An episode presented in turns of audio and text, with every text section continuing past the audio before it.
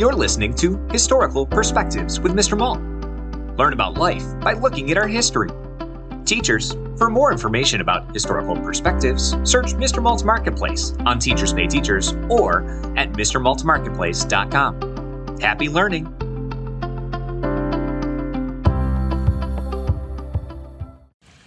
Journeys to Mars. Named after the Roman god of war, Mars is a special planet. It is the second smallest in the solar system, and it is the fourth from the Sun. Because it looks red from a distance, it is also called the red planet. Up close, however, there are many colors and even more unanswered questions. NASA scientists have been interested in Mars for a very long time. Starting in 1960, spacecrafts tried but failed to get there. In 1965, however, the Mariner 4 did get close enough to get photos. Within the next 10 years, more spaceships tried to get there. Some failed, and some were able to take more pictures. In 1976, NASA equipment successfully landed on the surface and gathered even more information for scientists. The more they learned, the more they wondered. Now, there are two land rovers exploring the surface of Mars. One is called the Perseverance.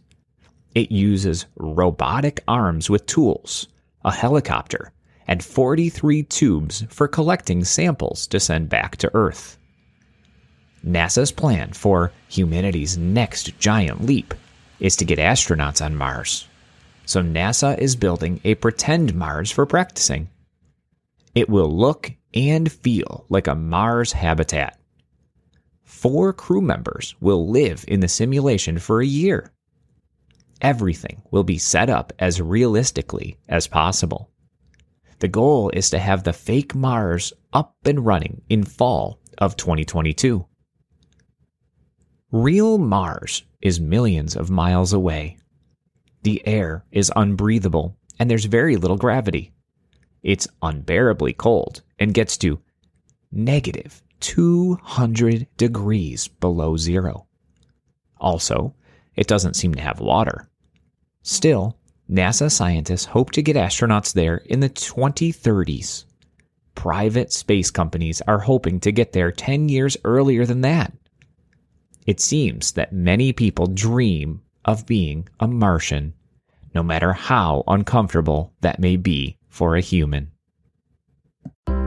Thanks for listening to this Historical Perspective. If you enjoyed this episode, be sure to subscribe.